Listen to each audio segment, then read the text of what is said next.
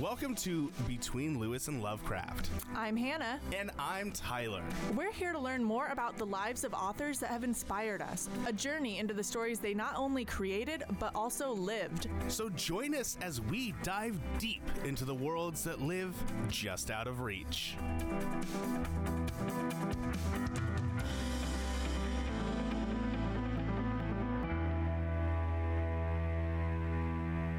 Hi, Hannah. Hi, Tyler. Did you know that I one time fought a bear with my bare hands?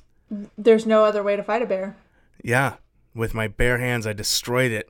And then I got in a jet and flied people on down to Peru. And uh, that was that was an exciting time. But then, of course, I broke my leg and had to.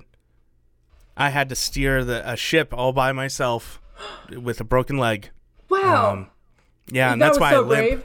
Yeah, I know, right? And and then I went and um, I I helped charity where I um, you know I gave away both of my kidneys and my heart, and uh, really I I tapped into something you know that allowed me to be just a better person in general. You know. Was that the clearing of your past trauma and experiences? Um, yeah, actually, yeah, and and in so doing, I've become clear. I've become a clear. I'm um I'm totally and completely free of any wants or needs, um, except maybe a third or fourth wife, and uh, Who doesn't need one? and of course to abandon my children to go have sex magic with random people at a house for with a guy who's gonna blow himself up. Wow, there were so many spoilers in there, but I think I finally figured out who you are. Yeah, well, this is the real me, Hannah. Um, I am an international spy of most extraordinary uh, abilities, and I'm I'm glad I'm glad the truth is finally coming out that uh, that this is this is who I am, and, And- you don't need to look this up at all. I Do not uh, ask any questions. don't ask. If you ask questions, I'm gonna get pissed. All right, because. That's not fair. Don't even raise your eyebrow at, at me telling my story and um and I wrote movies. I wrote the ter- the Transformer movies. Yep. Why didn't that I see me. your name in the credits? Uh don't ask questions, Hannah. Oh, oh sorry, right? sorry. I broke rule number one. Yeah. Number 1 rule, don't ask questions. I did it. And there you go. That's all you need to know. So I think all the listener needs to know is that you are impersonating L. Ron Hubbard. You have not actually lost your goddamn mind. Uh yes. Yes, I am doing my best. I mean it, basically the dude walked around just spitting out lies. All the and everyone time. just believed him. It's like why can't I do that? I should be able to do that. so for people who aren't uh, huge nerds like us, who is L. Ron Hubbard other than the most published author of all time? I thought that Isaac Asimov was most published. What are you talking about? So I heard on this one that, uh, you know, in terms of volume of, of works and translations, L. Ron Hubbard has the Guinness World Record. See, I got into it with my older brother actually a couple days ago. So if he's listening, Randy, if you're listening to this, I apologize. I was wrong. Actually, I wasn't wrong. I'm right. I'm always right. Don't ask questions ever again. No, I I was wrong. I said that I it wasn't Hubbard. It was uh, Isaac Asimov because we just did the episodes on him, and he definitely wrote a lot of stories. He did. I think L. Ron Hubbard wrote more like short fiction and nonfiction works. So they've got him somewhere in the realm of north of a thousand, translated into 71 languages. Are those his shorts that were translated, or is that Dianetics and Scientology? I think some of everything. Huh. But yeah, I think probably writing a religion uh, helps you with your publication. Yeah, exactly. Like we don't we don't give credit to Jesus for writing ten different books. He wrote the Bible. That's it. Jesus is the most published author of all time. he wrote two books, the Bible and Purpose Driven Life. They were both bestsellers. Oh man, Christians are gonna love that joke. It's gonna be great. So you've answered the question. L. Ron Hubbard is the founder of Scientology, which is a totally non-controversial religion. Oh yeah, totally. Hey, listen, guys. If uh, if you got tired of me getting mad at my own religion, um, and like me making fun of the things that I believe in, just I mean, just get ready because today we're talking about something that is absolutely ridiculous. Not just today. We're probably actually not even going to talk about Scientology today, Yeah, right? we're 'Cause- we're on track to make this a very long two-part episode. yeah, yeah, so shall we're just get down to it? let's do it. Let's talk about L. Ron Hubbard, the the man who lived 85 years in his first 15. Oh, we're gonna talk about that. Yeah. So Lafayette Ronald Hubbard, which is a great name for a cult leader, uh, was born March 13th, 1911, in Tilden, Nebraska. Now, if you've read his journal, you may think that he was born on Friday the 13th because that's what he wrote about himself. But March 13th, 1911 was actually a Monday. So, lying from birth. Way to go, Elron. Every cry was a lie. His mother, Leodora May Waterbury, had been a staunch feminist and didn't want to have kids. She uh, was going to be a career woman, a teacher, but then she threw all of her hopes and dreams out the window when she met a handsome sailor named Harry Ross Hubbard. Uh, so they got married, had a kid, and at two years old, they moved to a town, uh, a townhouse in Kalispell, Montana. Uh, and May's weirdly codependent family followed them soon after, uh, and totally contributed, in my opinion, to raising uh, Elron to being a spoiled brat who got his way with everything. oh, you think it's the mother's fault? I think You're it's gonna blame no, the I think it's the mom's family's fault. Oh, just the whole family. The whole family. Because did you? Uh, we both read the same biography, which is Barefaced Messiah by I can't remember the author's name. Uh, we oh, both Russell were Miller. just looking at we both were just looking at it. Russell Miller, uh, who is a journalist, and we'll probably talk about him more in the second part. Um, but yeah, so in in that biography, he was talking a lot about how like, you know, Elron, he was the the oldest grandson, doted on by all of the aunts and uncles, and he got away with literally everything.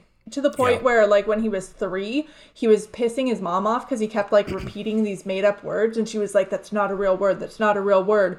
And she was like, "If you don't stop saying that, I'm going to wash your mouth out with soap." And he said it again, and she washed his mouth out with soap.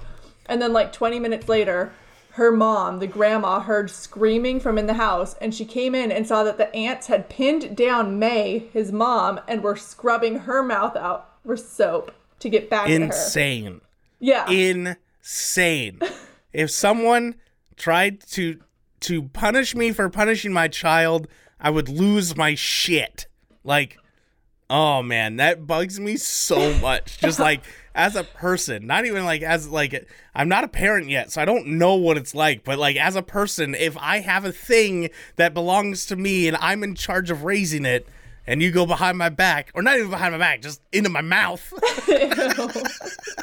well, okay, like it would be one thing if she was actually abusive, but like, and I'm not advocating for washing people's mouths out with soap, but that's No, like, I feel like that. Uh, let's talk about that for a second. Oh, you do? Is that a bad one? Is that a bad one? I probably washing wouldn't do pe- it to my kid if I had one, but it's not like Oh. child abuse.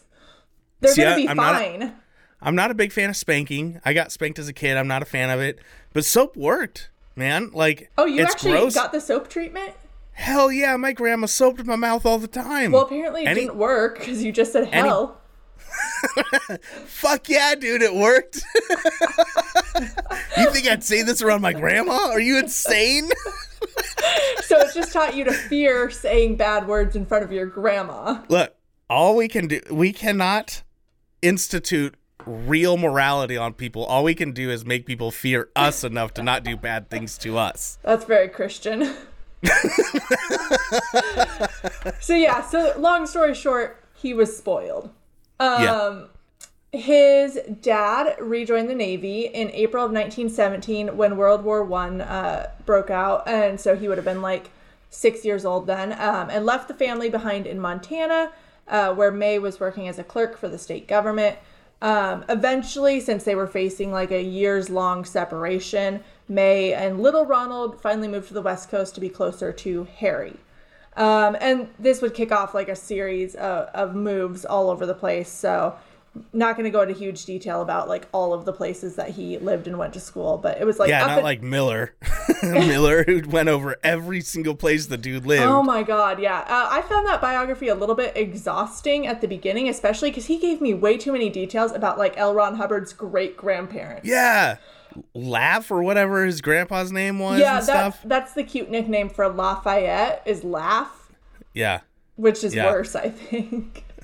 I, I think that the reason why he did it was because he needed to build credit credibility with the reader to be like, look, I've done my research. Like I, I- know what I'm talking about. I think a 19 hour audiobook tells me that you did your research. Yeah, I guess. But that I- or that or you lived it and you're Isaac Asimov and you just keep talking about yourself. Isaac Asimov earned the right to talk about himself, I think. After this, yeah, hell yeah, I love Asimov. Oh yeah, for sure. So uh, during the 1920s, the Hubbard family repeatedly relocated around the U.S. and overseas. Uh, in 1925, he was enrolled as a freshman at Union High School in Bremerton, Washington. Uh, next year, moved to Queen Anne High School in Seattle, and then in 1927, his dad Harry was um, sent to Guam. So he didn't want Ronald to go because he'd heard tales of local women's uh, voracious appetites for American men and also lots of venereal disease. Lots of it. Yeah, probably because of the voracious appetite for American men. That'll do it for you. So I mean, if you're gonna try and scare your son away from going somewhere, don't say voracious No. appetite for men. that's what you tell the dads so they don't bring their sons Right. over with them. Yeah. So All right, I see that. Yeah. Yeah, so they let Ronald come to visit during the summer with his mom. She stayed in Guam with his dad, and then they sent him back to Montana in the fall to keep going to school. And he like lived with the grandparents and aunts up there, who I'm sure kept spoiling him. Yeah, who never washed his mouth out. Nope. um, so the only little bit of like writing um, background that uh, Mr. Miller touched on was that he uh, contributed to the school paper at Helena High School, uh, but he ended up getting kicked out of school for failing grades in 1928. So his parents had no choice but to let him join them in Guam uh, that summer. He spent uh, much of his time there writing short stories, uh, and the biographer noted. I'm sorry. I'm sorry. not banging We can't. Guam we, we can't. We can't have our son come here. There's too many hot women with STDs. All right, so that's not gonna happen. Mom, Dad, I failed out of class. Okay, great. As a reward, you can come to this place where there's a hot. There's there's just a bunch of hot infected women everywhere. Hot infected women sounds like a, a category on Pornhub, and I don't like it. oh, gross. Please, audience, do not go look that up. You know what? Go look it up if you want to. I'm not gonna get mad at you. You're You can do whatever adults. you We're not gonna wash your eyes out with soap. hot infected women. Good lord. I bet there's especially something now with like COVID. Like, Ew. yeah, it's something. It it exists. Humanity is the infection. Rule 43. So, uh, yeah, I don't. I don't know if he uh, got any venereal diseases while he was in Guam, but he did start writing some short stories. Uh, a lot of them were like about adventurers or like uh, you know naval officers going to posts in different countries and stuff. So he was kind of writing what he knew ish. he was writing his dad's fanfic. Yes, even though uh, as we'll get to later, like he and his dad weren't close at all. So Right. weird that he kind of idolized him at least subconsciously in his writing. Um, so the plans for for little Elron were to have him go to the Naval Academy, but he failed the entrance exam. No way. Yeah, he was spending too much time writing short stories and uh and going after Guam ladies, Chicks. Infected women. infected women. Uh, so September 1929, they sent him to a prep school in Virginia to try to, uh, you know, ace the exam the second time around. Uh, during his first semester, though, he complained of eye strain and was diagnosed with myopia. Is that how you pronounce it? Yeah. You don't know, do you? I totally know what you're talking. Okay. Myopia. It's uh, the strain of the cornea in the Oh, eye. okay. I trusted you would know that because you wear glasses. Wow, that's all it takes, huh? Yep, you know everything about eye issues. So I'm not uh, gonna lie. if you- Uh, I totally lied. I had no idea what I was talking about, like at all.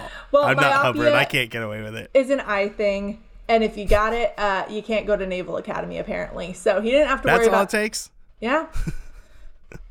it's like what's the thing that you always use to get out of the draft? Uh, flat foot Flat foot. It's like the flat foot of the eye. of the eye. I got that that I flat foot. So, uh, little Elron, who's now a teenager, so I need to stop calling him little. Um, he, Lil Elron. Lil Elron. he didn't have to worry about that uh, pesky naval entrance exam anymore, so he went to Woodward School for Boys in Washington D.C. instead to try to like pre-qualify for admission to George Washington University. He graduated uh, from that high school in June 1930 and entered GWU in uh, the following fall. He started out studying civil engineering, but he sucked at school. He uh, failed a bunch Again. again. He failed a bunch of classes, including atomic physics, and was placed on probation. And part of the reason he was doing so shady in school was because he spent all his time gliding. Oh right, the Which- gliding. Yeah, he founded the glider club at uh, George Washington University, and I didn't. I like sort of had a mental image in my head of what this was, but I looked it up, and that's like where you hang from like uh, basically a big kite. You get like Yeah. launched off of a plane or a high cliff or something, and you glide Yeah. down. Hang gliding. Yeah. I'd never heard Have it you- called just like gliding. So I was like, what Oh. the hell is gliding? Uh, yeah, I just kind of assumed it was that. But there's also like gliders, right? Like there's like planes that are like gliders with no engine, Yeah. right? That's yeah, So- so, that can be what it is too. So I'm not sure like what specific contraption they were using, but it seems kind of dangerous. I, it seems it from what from the way they described it in the book, it seemed like it was more like the the plane situation. Like he liked to get in and do the gliding. It, it wasn't like, and he was working towards his pilot license for so long. I doubt that you can be like, I love to hang glide. Now let me go get my pilot's license, and that transfers. Those two things seem like they're yeah, they're both in the air. But that's like saying that scuba diving is the same as driving a sea-doo around or something, right? Yeah. Like and he did get his pilot's license at one point, but then it like lapsed because I guess you have to have a certain number of hours and he couldn't afford to rent the plane or whatever to log his hours. So Yeah. his gliding and piloting dreams did not last super long. Um, but yeah, so also while he was um, supposed to be, you know, doing the university thing, he organized a trip to the Caribbean in 1932. And he pitched So real, real quick, real quick, I just want to kind of, I, I want to touch on the fact that, um, you know, sometimes we we gloss over the years that these people were, were alive and active, right? So 1932, we're we're talking about 19 the late 1920s. Um, so this is a time period when Isaac Asimov was still working at his parents' uh, shop, right? Asimov wasn't. He was still in high school, right, during the 30s. oh, you're gonna remember. pin some hard dates on me. um we can move past that but like this is this right now late 20s early 30s this is peak lovecraft work this is where like lovecraft is getting all of his stuff out into weird magazines cthulhu's coming out um, he doesn't live much longer than this uh, cs lewis he has started writing the Narnias. uh, i think he started the first narnia around this time or maybe it was like in the 40s and to confirm, yes, Isaac Asimov was like 10 years old at this time, so still working Yeah. in the in the candy shop. Yeah, and so like just just um uh Hemingway. Hemingway is he's going around telling he's wearing his speckled suit making people think that he's, you know, a war hero and he's going around and giving speeches right now. He's he's off probably in Paris at about this time um writing stories that bore the fuck out of most people, but you know, they pretend like it's good. Um like That's just just so Hot, hot take. it's been a hot take since we did Hemingway. I'm not a fan of his or his writing. Get at me in the comments. Um, but the point being, like, this is this is the time period. A, a lot of the authors that we cover on our show, I've just been noticing are, are very much mid-century authors. Um, and so it's interesting to watch these lives weave in and out, especially with having just done Isaac Asimov and Aleister Crowley. You know, Crowley at this time, this is when he's like he's like climbing mountains right now and doing his thing. Um, and adventuring out into the world and figuring out that his wife is a prophet of um, Egyptian gods. Egyptian gods. Yeah. So like that's that's in the cinematic universe of between Lewis and Lovecraft. That's kind of what's happening around all this. I like that we have a cinematic universe now, and it's literally just history. Yeah. When people decide to start doing these biographies and they're all connected, we're gonna get royalties, Hannah, because I just called it our cinematic universe. Oh, I like that. Yeah. All right, so uh, yeah, some of those names that you dropped, we are definitely going to get to more later. Uh, which is the thing I've been noticing, particularly with the sci-fi writers, is that they're all connected. Yeah. It's a small community at this point. It is small circle. Um, so back to 1932. Uh, L. Ron Hubbard was like, you know what? I want to go to the Caribbean, and I need other people to pay for it. So I'm going to call it an exploratory mission. I'm going to say that I'm going to collect samples of flora and fauna from museums and scout some movie locations and stuff like that. Somehow he got people to give him a ship and a captain and a crew, uh, and they set sail. It was a trip plagued with disaster. Uh, their drinking water leaked out several times, which I don't, Yeah. how do you let that happen more than once? I don't know Get- because you're L. Ron Hubbard and you failed out of three out of your four classes. That's probably how. So yeah, there was that, which is bound to make people grouchy. Uh, he also butted heads with the captain continually, which it seemed like the captain was kind of a dumbass. Uh, You know what?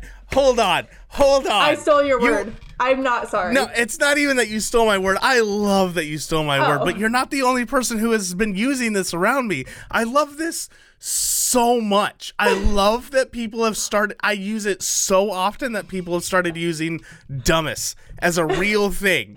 Like you could call people dumbest and it's okay. You big dumbass. Oh, I the love problem is, I'm gonna say it in front of other people who don't know the context, and they're gonna be like, "What's wrong with you? Like, why are you censoring yourself?" Uh because it's hilarious. It is. dumbest. That's the next shirt I need to make for real. Don't be a dumbest. Don't be a dumbest like the captain. Uh, so The they, captain was not a dumbest. he, I mean, I think they were both to blame for some of their issues. Oh, really? Yeah. I mean, like, I think he was just fed up with Elron's I mean, bullshit. yeah, at the end, he was fed up with it. Uh, they kept losing crew at every port they stopped at because they were sick and tired and dehydrated. And eventually, the captain like wrote back to the ship's owner and was like, "Hey, this Hubbard guy, he's running out of money." Uh, and the ship's owner was like, "Y'all got to come back." So they Yeah. went back to Baltimore. Uh, Hubbard didn't go back to school though. He was like, "I'm done with this." Uh, his dad volunteered him for a Red Cross relief effort in the fall, so he went to Puerto Rico, which like not for fun, not to go fuck infected hot ladies, no to go do work. to do hey, relief work. son, you're look, all expenses paid trip to Puerto Rico for work, okay?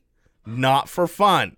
Yeah, so at this point, I don't think it's just the grandparents and the aunts and uncles' fault. His parents are totally spoiling him too. It's bullshit. Every time he fucks up, he goes on an exotic vacation. So I wish that my dad would have given me a Puerto Rican excursion every time I failed out of class. if only. Uh, but apparently that excursion wasn't exciting enough because uh, Elron bugged off and went off with a surveyor to try to find gold. Oh, of course. Spoiler alert, they didn't find a lot of gold. Pretty sure he found a shit ton of gold. It was a mountain of gold. A mountain of just- gold, but for some reason But he couldn't take it. Couldn't take it. oh, Government seized it. He didn't get any credit for the found for finding it either. Don't look it up. so typical of his life and the U.S. government. Um, so he returned from Puerto Rico in February of 1933 and struck up a relationship with a fellow glider pilot named Margaret Polly Grubb, which is the worst last name I've ever heard. But Grubbard would be a good combined last name. Ooh, Grubbard. It's kind of weird though. It was the 1930s though, so women don't get to combine names. Welcome to the Grubbards house. Um, so he and Polly got married on April 13th. Uh, how many months is that after they started dating, Tyler? They started dating in what month? In I'm sorry, I February. didn't. In f- I'm hold on. February to April. That might be a record. That might be I think Hubbard fastest. might have set the record. Two months. I think he just, uh, you know, beat out uh, Frank Herbert. I think he was our previous record. Yeah, I think you're right. Um, and that's insane. But you know what? That's Hubbard. That's That's Hubbard. so uh, their family did object, but uh, Elron gets to do whatever he wants. So they finally were like, ah, okay, you crazy kids, get married. And then All right, kids. turns out, you know, surprise, surprise, uh, Polly was pregnant already. So might have been a little bit of the motivation for the wedding. Um, she miscarried the first time, but then they got pregnant again. And in May of 1934, she gave birth to a son who they named L. Ron Hubbard Jr. Good lord. His nickname was Nibs. Why? Why was he Nibs? why it was. There was there was a story in there. They talked about how he like I don't know, he made like noises or something in his grandpa. He was premature, so maybe it has to do with like him being a little Yeah. nib of a. Yeah, it was something to where like they built like they built he was like 2 months premature, right? So they built Yeah, he like built this his- like ca- this cardboard incubator in the closet with a heat lamp and that's where he lived for like 2 months which is growing into it. actually possibly one of the coolest things that L. Ron Hubbard actually did. Uh yeah, keeping his child alive. Sure. Yeah, let's give him credit for not murdering a baby. Well, you know, he was smart. He failed all of those classes, but he figured out how to make like a little heat lamp setup. Uh, where's where's Miss Grubb's uh credit on that one? Huh? She could have come up with that. she, uh, I I don't even know where to begin. Feminism, Hannah. Femi- I can't believe that I'm the feminist Yeah, here. she she just had a baby. It was premature. This is the 1930s, so I'm sure childbirth sucked more back then. Yeah, it always sucks more. Yeah, things suck more in the 1930s. Sorry, I'm not gonna give L. Ron Hubbard any leeway on this one until I see proof that he came up with the incubator. It's a lie. Everything that comes out of I'm his mouth is a sure lie. Sure, the incubator existed before. He managed to put one together that kept a baby human alive, not Sure, just a or- chick. or Margaret did. or Margaret did. Maybe she did. Between the two of them, I'm gonna give it to Margaret. She seems more uh, trustworthy She goes by Polly, by the way. Do you know why she goes by Polly? because Margaret's kind of a lame name. Uh, Margaret's badass. Sounds like margarine. Huh? Ew. Yeah, what woman wants to be named Margarine? She makes everything taste better. I'm gonna just gloss right over that. Uh, they, Feminism. they did have a second child, Catherine May, who was born in January 1936, so uh, a little less than two years later. Um, and then this was kind of when his writing career took off, at least in terms of volume. Uh, he was earning very little per story, and a quote that I saw that uh, I thought was a, an interesting one uh, to include. this is like the this is like the quote. This is the from quote. L. Ron Hubbard. You don't get rich writing science fiction. If you want to get rich, you start a religion, Yeah, which is both uh, prophetic and it rhymes, so I like it. yeah. Um, so be- It sounds like a jingle to like. It sounds like a jingle to something. You don't get rich by writing science fiction. You only get rich by starting a religion. Call two eight three six seven eight religion.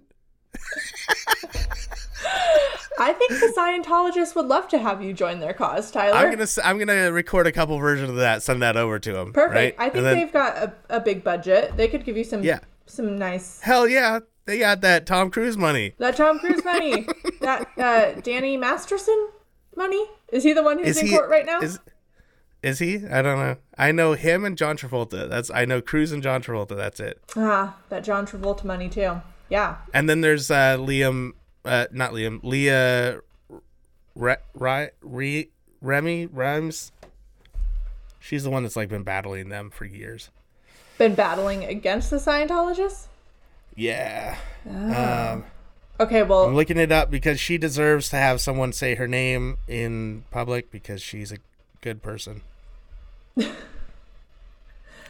uh, Leah Leah Remini. Remini, She's the one from. She's the one from King of Queens, the wife from King of Queens. never watched She has a whole show. show. It's a it's a TV show called uh, Scientology in the Aftermath. Oh, okay. It's a good show. I'll have to watch that before the uh, next episode. You absolutely should because in the next episode I'm gonna be very mean and I need you to understand why. I never understand why me- meanness has no place in my life. Bullshit. Says the Christian. Once again, I'm gonna gloss right over that.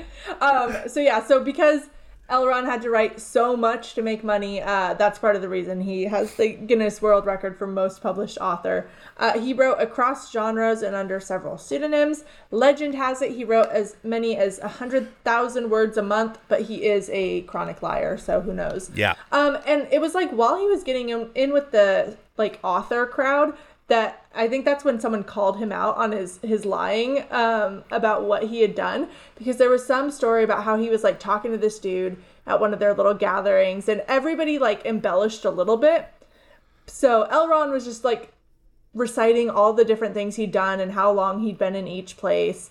And this dude who he was talking to looks at him and he's like, dude, you've got to be 86 years old then. And he's Yeah. like, what? And he's like, well, and he did the math. He was like, you spent five years here and seven years here.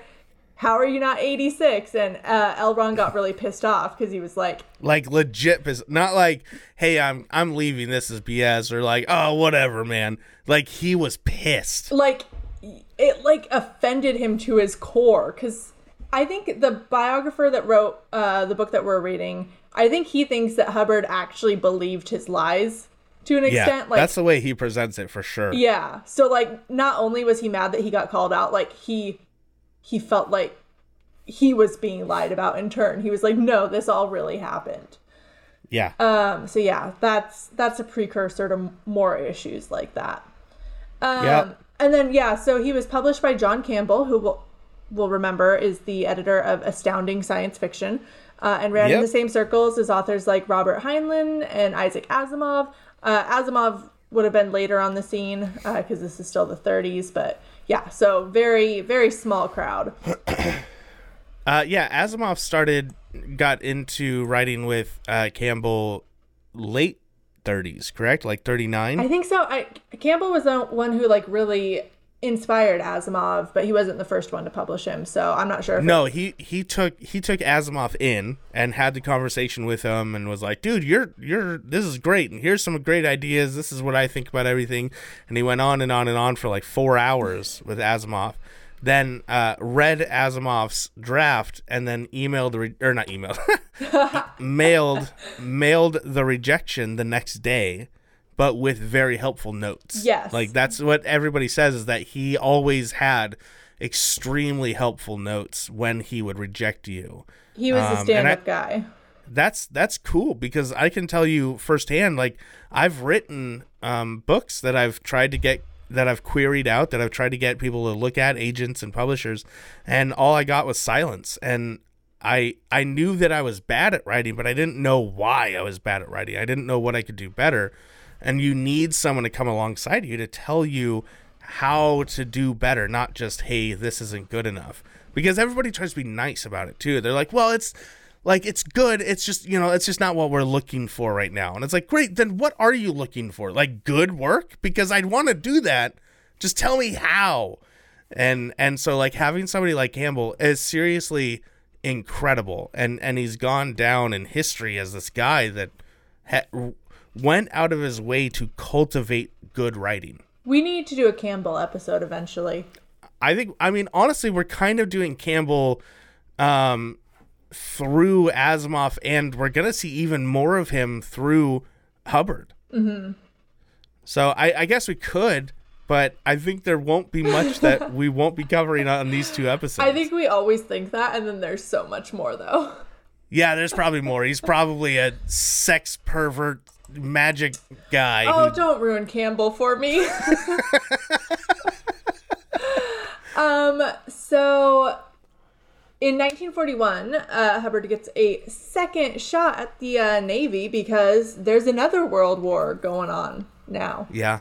Uh, Yeah. He joined the Navy Reserve in 41. Um, and I guess his like congressman recommended that he ma- be made a lieutenant when he joined. Like, Sure. he didn't earn it, but whatever. He's Lieutenant Yeah, Hubbard. let's do that.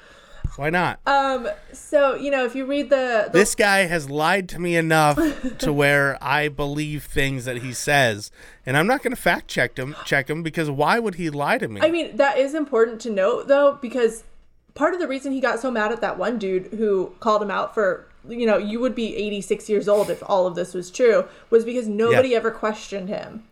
Right? Like, there were newspaper articles written about him at various stages of his life where they just like said that he made all these discoveries on that trip in the Caribbean, and they didn't check it. I Right. mean, as far back as when he was a kid, they said like he was the youngest Eagle Scout ever or something, and that And just people kept, just yeah, it just kept getting reprinted. So reprinted. Yeah, people would write about this. People would still into these into the 40s. People would talk. Yeah, this dude was the youngest Eagle Scout ever. It's like really, where are you getting these facts? I I I think today in today's like, it's so crazy the idea that somebody wouldn't fact check something, right?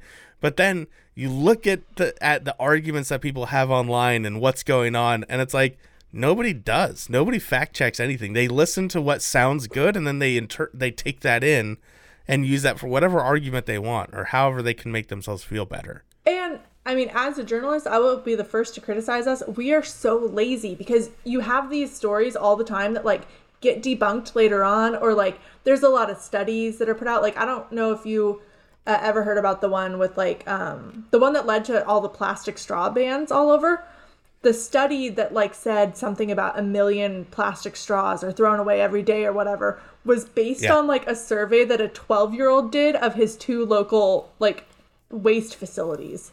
What? Yeah. So eventually somebody like looked into that and they were like, "Hey, maybe this study isn't like the most rigorous or whatever." And it was like briefly debunked or whatever you want to say. But then within like two news cycles, it was back to being quoted all the time. So like Sure. Once something gets printed even in the era of Google, like it's so hard to get rid of it. Yeah. So That's insane. And that's what I'm talking about. Like, uh, people are just so willing to go along with things. And, and I think Hubbard figured that out really fast. I think he figured it out young. And you see this throughout his entire life. He uses this as a, as a ploy to get a little bit further, get a little bit more something, whatever he wants, whether it's money or sex or a position somewhere or to sell something. And he knows how to fuck, like, well, he knows how to fuck. He knows how to fucking work people. Yeah, he he does. So, uh, going back to the military, Scientologists herald him as a highly decorated war hero, like you said, shot in the leg, saved a man's life, all of that stuff. Uh, in reality, he never left the U.S. and he actually lost command of his ship after several uh, bad incidents. One uh, was having his crew fire at what he thought was a submarine off the coast of Oregon. Uh, the Navy investigated. Hannah, come on. This is a big story. You can't just graze over this Oh story. my- this is huge. So Like, this is to me, this is a, a defining moment in his life. He has he has clawed and fought so that he can become commanding officer of a sub of a ship of a of a ship that's gonna fight um submarines off the off the west coast, right? And the dude the the dude gets so full of himself that he starts looking for things to shoot at. And and and he sees bubbles. And he's like, "Oh, there's a ship down there." I think there's a Japanese ship down there. And then they're, they're looking, they're like, look, a periscope, shoot it. And they just start shooting at nothing. They call in reinforcements. There's like three boats out there, and they spend three days. Three days. There's three ships for three days checking out this one spot off the coast of Portland. When they could have, I don't know, uh, I don't know, doing their job and actually coast guarding the place. But no, they're all looking down and they're like, actually, I think I saw two ships. And the first one we shot and it went down. Now it can't surface. And the other one we shot, but it can't actually go back to Japan. So we just need to stay here and keep dropping some depth charges because I'm in charge and I know what I'm doing. I have extensive experience being a, a, a Jap hunter and a killer of, of these evil people. And he goes off on that shit. Oh yeah, and it's he used insane. a lot of racist terms. He was Yeah, he's insane. And and all the power finally caught up to him. And it and it, it turned into, guess what? Nothing. Literally nothing. But when they It got back to base, they like wrote a big press release about it and stuff. Like they were so proud Yeah. of what they did. And then Yeah. the Navy investigates and they're like, yo, those suspicious bubbles, uh, they were probably from this known magnetic deposit in the area. You Yep. dumbasses. Yeah, big dumbass. And then so then he's like so then he's like kind of in trouble, but he's still for some reason in charge of this ship, right? Which is insane to me that he he wasted resources and time, manpower, all this stuff. He put people in danger for zero reason. Then they go and and they they they uh, ship they sail they sail not ship they sail down to uh, Mexico, cross into Mexico border, which is off like, hey, America, you can't just go into Mexico's water. You're not going to tell And they America start- that.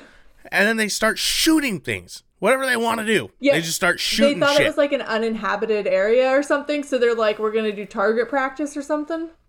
yeah.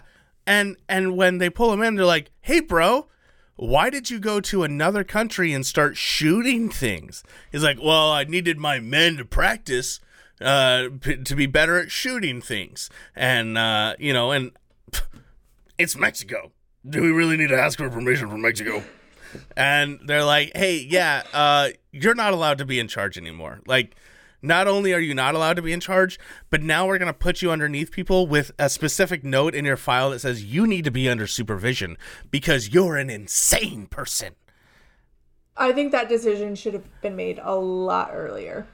But he lied, and he always lies, and he knows how to work people, and people understand, like, oh yeah, your eyes hurt. That's why you always wear sunglasses, and oh, you hurt your legs, and oh, that's that's why you limp around. Yeah, he's a chronic malingerer. I hate him. So yeah, so they put him on like inactive duty. He was like writing press releases and stuff because they were like, "Well, you're a writer. You should write things for us." Uh, Yeah, yeah, which sure he's a writer, but he's also a liar, so maybe that wasn't the best idea. Um and in 1950 he like officially resigned, but not before he complained of a myriad of health problems so he could apply for VA disability benefits. So like yep, some of them doctors were like, "Oh, yes, he actually does have a thing." And other ones they were like chronic undiagnosed pain or something like that. Like they couldn't find shit. yeah. I think he's one of those guys who knows how to take a truth and really stretch it out. Yep. Everything hurt Yeah. and it hurt real bad. Yeah, he could have had an ulcer because he was stressed out. Because um, I don't know, he's lying to everybody about everything. That can cause stress. That can cause a bodily reaction to happen, which is an ulcer. And then he takes that and he's like, "Oh, I got an ulcer because of, because I've been at war." It's like you weren't at war, dude. You shot a fish. So do you think the stress was actually from him like being nervous about lying because I feel like he was such a chronic liar that he didn't even think twice about it. I think that lying, I think that lying has a, a physical reaction on your body, I, and, and even if you're a chronic liar, I think it's still there, uh, unless you're, I mean, this is me, right? I'm, I'm Tyler Claus. I'm Ty Ty the Bible guy, right? I don't, I don't know. I'm not a psychologist, but I think that people who lie, at least for me, when I lie, I have like my body tenses up and I, I feel bad and my stomach gets all gross and I think that if you're lying all the time and you know you're lying all the time and you're making things up because you, you got to look good, that stress builds and it, and it continues on and you just feel shittier and shittier. And I think that he did have um, physiological reactions to his psychosis, to the fact that he is a um, he is a psychopath, like like legit he is, um, and it it's it's unnerving how far he got in life with this debilitating inability to tell the truth. I will agree with you on that point, uh, but I still think you're being a little bit too generous by assuming that his body felt bad about all of the lying. I don't. I don't think all of his body. I think he made up most of it. I think that he took one ailment and made it worse than what he was actually feeling, and then he just tacked on more. Like, like right now, I, I like I rolled my my ankle at work, right? So I can go, oh, my ankle hurts so bad. And also like the rest of my leg because, you know, there's so much stress on it now and I mean my and my stomach hurts because, you know, like I'm taking more ibuprofen and and so it's just not fe- I'm not feeling good and you know, and then I I got these back aches because I'm not sleeping well and so my back hurts and you know because i'm because i'm not breathing right because my back is wrong i got a headache and and you know it's just eh, i've you know i'm just not feeling good. Wow it's you like, are dude, alarmingly good at that. Yeah i know. That's why i'm so angry at this guy because i used to be a really good liar. I mean i still am but like i loved to lie. I lied all the time. I had divorced parents. So all i did was lie to them so that i could get the best things out of them. It's it's called manipulation and it works and that's why I don't like this guy because I know what he's doing. It's called manipulation and it works. Quote of the day. don't try this at home, kids. Um so yeah, so our our chronic liar Elron, he gets out of the navy and uh what do you think the first thing he he does is? Do you think he goes and sees his wife and two kids? Oh hell yeah. Of course, he's a devoted husband. Obvious. And he loves and he loves his wife. He's never slept with anybody else. And uh and so he's obviously going to go immediately home to be with her. Okay, spoiler alert, no he doesn't, but also that reminded me that I forgot. so he was like uh cheating on her early on ish in their marriage or something. Uh, Yeah. and she like this was my favorite thing ever. It almost rivals that time uh when oh god, I don't even remember what author it was, but they were like in the military and one of the dudes got the Dear John letter and they uh sent all of the pictures from all of the guys in their troop to his girlfriend and were like, "Oh, I don't remember which one you are. Can you take your picture out of this pile and send the rest back?" What author was That was that? that was Hemingway, Hem- right? That was Hemingway, right? Was it Hemingway? Oh god, I it's killing me that Frick, I dude. can't remember which author that was. But this I think this one beats it because uh so Polly found two letters in uh, the mailbox that were addressed to other women and she opened them up and they were like love letters from her husband to other women. So she Yeah. swapped the letters and mailed them each to the opposite woman and then Mm-hmm. her husband found out and he was pissed. Yeah. Not like remorseful, pissed. Pissed. Why would you mess with my affairs like that? Yeah, so he was already a known cheater by this time. Uh, and yeah, instead of going back to his wife and kids, he drove south to, I can't remember what city in California, but somewhere in Southern California, Yeah. uh, and joined rocket scientist Jack Parsons at his mansion. And if that name sounds familiar, it's because we briefly talked about him in the Aleister Crowley uh, episode. Jack Parsons had a, a mansion full of Ordo Templi Orientis followers, which was one of Crowley's religions. Occults? Black magic? Crowley's Sex magic? sex magic. It was sex magic. So Hubbard became close friends with Parsons, uh, and so close that he started sleeping with Parsons' girlfriend because Parsons was a weirdo, and he was like, you know what, being jealous of of stuff like that is just like a base emotion that's unworthy of my time. So I'm not gonna be jealous that my girlfriend's sleeping with this other dude. It's it's so oh, man, Hannah, you're you're jumping into these stories and you give these like overarching like here's the big picture Do we but they're want to say so what intricate happened to Jack Parsons? The it's so intricate like jack parsons is an is a, an integral part of hubbard's story like jack parsons isn't going to get an episode because he didn't write any any books or anything so like this is where we're going to tell his story is with hubbard and um Jack Parsons starts he he inherits this house and he starts this uh this cult. He doesn't start the cult. He he inherits the cult from Aleister Crowley because he loves the writing of of Aleister Crowley. Um, he firmly believes in black magic. He firmly believes in um in sex magic and all that.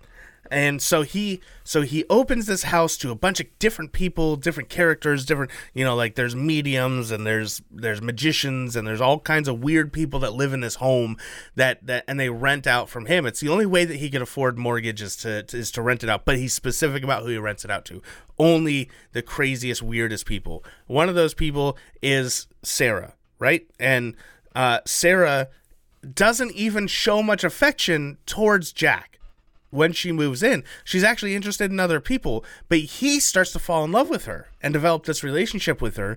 And then eventually, the guy that she actually likes dies, right? Like he died of something, or did he just move out? I can't remember now. I thought he just moved out. He could have just moved out. I might just be being super dramatic, but he's no longer in the He's picture. dead to her. He's dead to Jack. Uh, and so there's a short period where Jack starts to, you know, kind of make some headway with Sarah. And uh, pardon my pun on that. And so Ew. then, uh, I didn't even get it until you said that, and I'm not happy now. yeah, and he he's kind of starting to be happy, and then he he invites L. Ron Hubbard over, and he's like, "Bro, this is this is the deal. We do sex magic here. Everyone sleeps with everyone. We're all happy. There's no such thing as jealousy because jealousy is a material emotion, and we're getting rid of all emotions because only true emotion uh, can sustain, and true emotion is survival. And Hubbard is all about survival stuff, people. He loves that shit. He wrote a whole essay about it when he was younger. He loves that. So he's all in. And who's who is the lucky darling that gets to catch the eye of Elron Hubbard? Sarah. Sarah and Hubbard just like immediately they are smashing. They are going to town on each other, dude. Like like everywhere in the house. They are like there's just there's just buckets of cum Ew. everywhere because Why? uh, I I had to say that one for Gage because Gage, our patron, uh, he loves that phrase from another show. Uh, anyway, so they're they're going at it, and and Jack is jealous, and he writes to Aleister about this, and Aleister's like, dude, you got to get over it because that's not a real emotion and it's not healthy. And he's like, all right, you're absolutely right. It's totally fine that this guy is fucking my girlfriend and the, the love of my life. And uh, and then on top of that, he re because Hubbard is like, bro, I can do so many things. I've been, you know, I'm a director, I'm a writer, I'm a navyist guy. I've shot down the Japanese submarines. I've, you know, I I've done all this. Yeah, hell yeah, I can do magic, bro. Hell yeah, I can do magic. Are you kidding me right now? Yes. What's the card behind my back? Ace of Spades, you're right. I just did magic, bitch.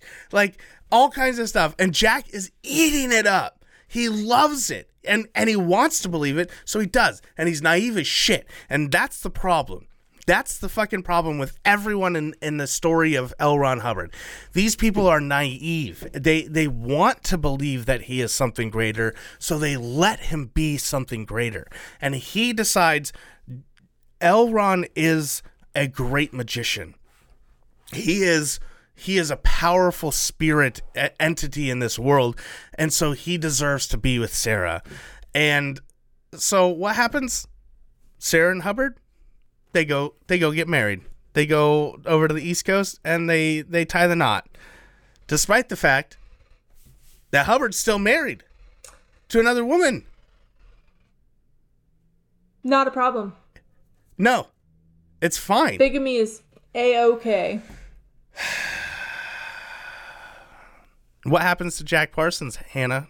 Oh, well, I just, uh, you know, he lives happily ever after, right? Finds a, a new Yep. woman and everything's a okay. Settles down. Yeah, No. he gets out of the sex magic game. So they have this like side little business venture where uh, Hubbard and, and Sarah were going to go buy yachts and then sail them to the West Coast and s- sell them at a profit and all that. Um, it didn't work out, and Parsons tried to get his money back, but uh, they they gave him like a tiny fraction of it. He Yeah. had to sell the mansion to pay back the the debt, and uh, he he went back to a smaller home and was doing some science experiments in his garage, and he like poured the wrong chemical into something, and it blew up, and he decapitated him, and he was like still twitching in the gory, gory garage. Yeah. Uh, some people thought it was like he was trying to do magic. Some people thought it was suicide, but it was probably just science gone wrong. And then yeah. somebody went and told his mom, who was like living with a disabled friend or something, and she got the news, walked into her living room, sat down in a chair, and then swallowed a bottle of pills. And her friend couldn't move and was sitting across from her watching her die. Yeah. The Parsons Yeah, man. tragic legacy. Well, and and there's man, there's so much about Jack Parsons. It's such an interesting story, an interesting guy. He's really fucked up in the head, and he's very naive. Um, he's he's a true follower of of magic and all that. He would write to Aleister Crowley. Uh, at one point, he and and Hubbard went into the desert and did some rituals and summoned uh, an elemental creature that uh, when they got back to the house, everything that he had asked for in this elemental creature, creature of bronze skin and red hair and, you know, golden eyes or whatever, you know, he asked for this creature to show up. And when he got back, a new tenant had just moved in and she was tanned with red hair and like basically everything that he said he described out in the in the desert. And he believed her to be his his elemental um gift essentially. And so Well, they you can't argue with those results. right. Uh they immediately just start fucking right? And and then in one at one point hubbard is like watching them and like egging them on and like cheerleading for them to to like produce a baby because Like they're trying to right? they're trying to produce the moon child, which is supposed to be the bringer of the end of the world or some shit, according to Aleister Crowley. So, like, dude, this this stuff is nuts. like, it's insane, dude. Like, I don't even. This could be its own friggin' episode of stuff. Is like, what the hell is happening? And I forgot this was like the last year of Crowley's life too that this was all going on. He was like Yeah, living in his guy. retirement home often. Just writing letters, Yeah. left and right to people. And in one of the letters he wrote, he he called Jack Parsons a weak fool and said that Yeah. So Crowley actually did see through Ron a little bit and said Ron was tricking him with all of this. Like Yeah.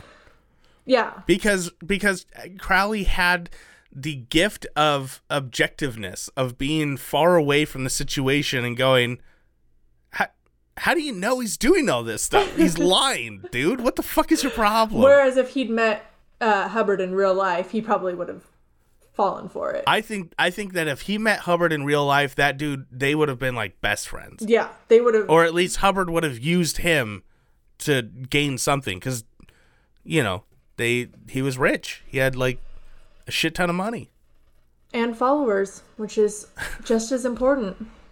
yeah true So yeah, the after all of this, after uh, he he gets married, uh, Polly learns that her husband is married to another woman, which must have been Yep. quite the uh, realization. Uh, Yeah. They they divorced later uh, that year. I think it was 1947, and Polly got custody of the kids. And I think this is where I want to mention the relationship issues with his dad. So Hubbard, like his whole life, thought his dad was just like pushing paper and you know living the least exciting life possible. He had very little Right. respect for him. Um, but his dad, like he was the one who was taking care of his wife and kids while he was gone and he saw more of of the grandkids than hubbard saw of his own kids so i think it's just really interesting that like hubbard really pitied or had a lot of disdain for his dad and Right. his dad i think was finally starting to realize oh we fucked up raising this kid Like This person's a psychopath. Yeah. Yeah. he's awful. So His dad his dad was the dad that stepped up. yeah, well, his dad should have stepped up like 20 years earlier and True. kicked his kid's ass a couple times. He's the step granddad. The granddad that stepped up. What's that uh, cliche like? Uh, if you spoil, or nah, ah, don't spoil your kids so you can spoil spare your grand. spare the rod and spoil like which one are you I don't, know what It's you're something about how like if you spoil your kids, you'll have to raise your grandkids. It's I'm not saying it as well, um, but yeah, his. All right. his parents definitely did that thing where you spoil your kids and and you have to raise your grandkids. If you raise your kids, you get to spoil your grandkids. Right. Uh, this is some this is some hard hard wisdom from Hannah. I totally stole it from somebody else, so I don't know who originally That's going to be our that. new segment. Hard That's going to be a whole new segment. Hard wisdom with Hannah. All Hey, if Tai Tai the Bible guy gets to show up, then Hard Wisdom Hannah gets to show up at some point. it's just gonna be me doing saying like, see that thing over there? Don't do that thing. Don't don't be a dumbest. Don't be a dumbass. um, so he and, and Sarah lived in Laguna Beach, and he resumed fiction writing uh, to supplement his small disability pension.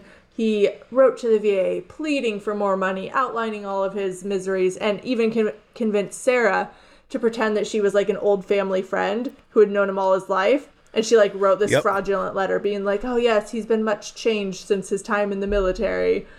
He has Yeah. all these ailments." And so then he ended up getting a bigger pension. Uh, Right. they moved to Savannah, Georgia in 1948, and this is when he started to make the first mentions of what was to become Dianetics. Dianetics. Dun dun dun dun dun dun dun. You have to do that every time you say it. Every time is it like a, a Dianetics TM. Dun, dun, dun, dun, dun. Dun dun dun dun dun dun dun. Perfect. Welcome back to Dianetics. Dun dun dun dun dun. And I think that's I think that's a good time to stop. I mean, like we we're about to get into we're about to get into the crazy. Like Oh, this was all pretty crazy. we've been in the crazy. We had yeah, a we've been in the decapitated crazy. Jack Parsons in his garage. we got sex magic we got we got lying we got fighting fish we got all kinds of shit that's crazy enough um but it's nothing it's nothing compared to what's about to come Buckets. buckets nice callback well done I'm disgusted Uh, with myself. it's hilarious sometimes we can be funny hannah it's okay Sometimes. uh so only sometimes okay, so uh, that was your teaser for the next episode.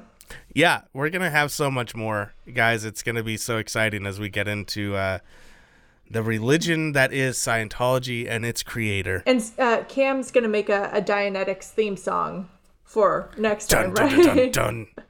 Yeah, Perfect. yeah. Um. Um, no, I'm umming you, Hannah. Oh, I was just gonna say, uh, Tyler, where can the people find us if uh, they can't wait for for next time to get some more Lewis and Lovecraft? Uh, you can find us at lewisandlovecraft at gmail.com. That's where you can send emails to us, uh, which is why it's an email address. Yes. Gmail.com. Oh, and if I promised you a sticker for the sci-fi flash fiction episode and I haven't given you one yet, email me because I, I think I got them to everybody, but I'm not 100% sure. So, Yeah. I still need to get one to Davani. oh my So- god, Davani, send me your address and I'll just send you a sticker. I'm gonna send you so many stickers. It's I'm gonna gonna be send like you Harry like Potter. a packet. They're Yeah. like shooting through the door. They're just gonna come in through the door. Yeah. Um, email us at lewisandlovecraft at gmail.com. You can you can email us uh, ideas that you have for stories. You can email us your experiences with authors that we've talked about, or even uh, stories you're, that you're writing. We want to read more stories from our listeners. We want to encourage writers. Write flash fiction, write short stories, send it in. We will read it. And if it doesn't give me the willies to read it on live air, I might read it on live air. Um, and if not, I'll just make Hannah read it. Here's looking at you, Um, you- Alyssa.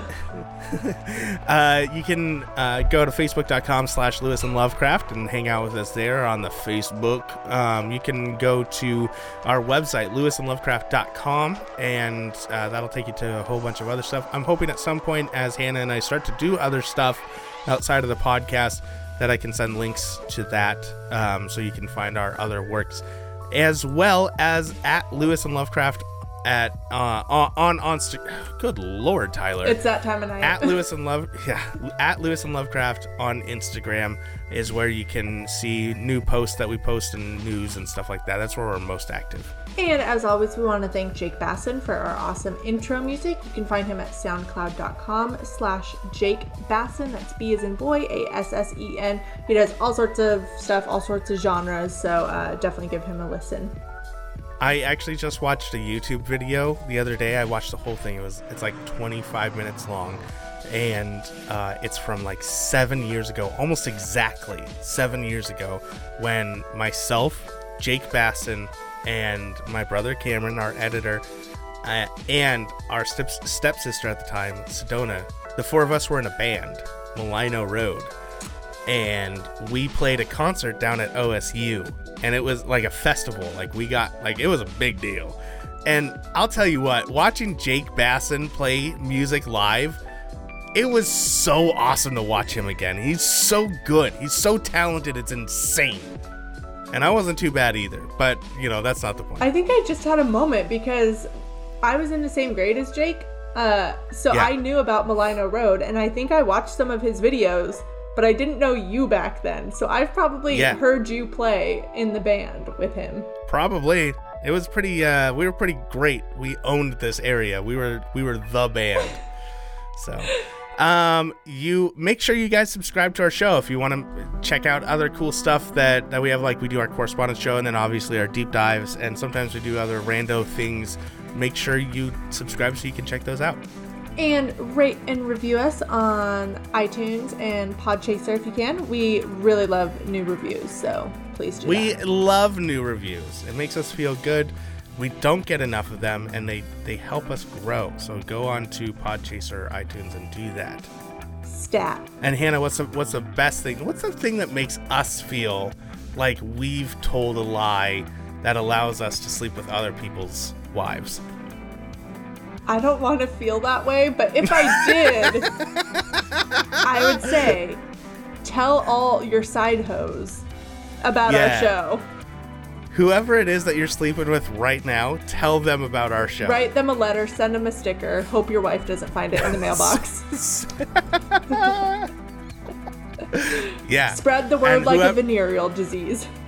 Whatever whatever guests are hanging out in the house that you're fucking in, tell them about it too. Tell a friend that helps spread us around like a hot infected lady.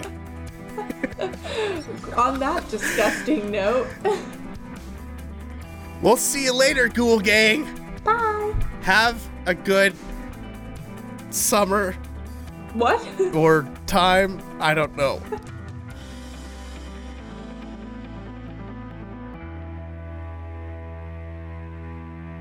I didn't know what to say after Have a good summer. Is this a yearbook? You rock. see you next year. See you next year.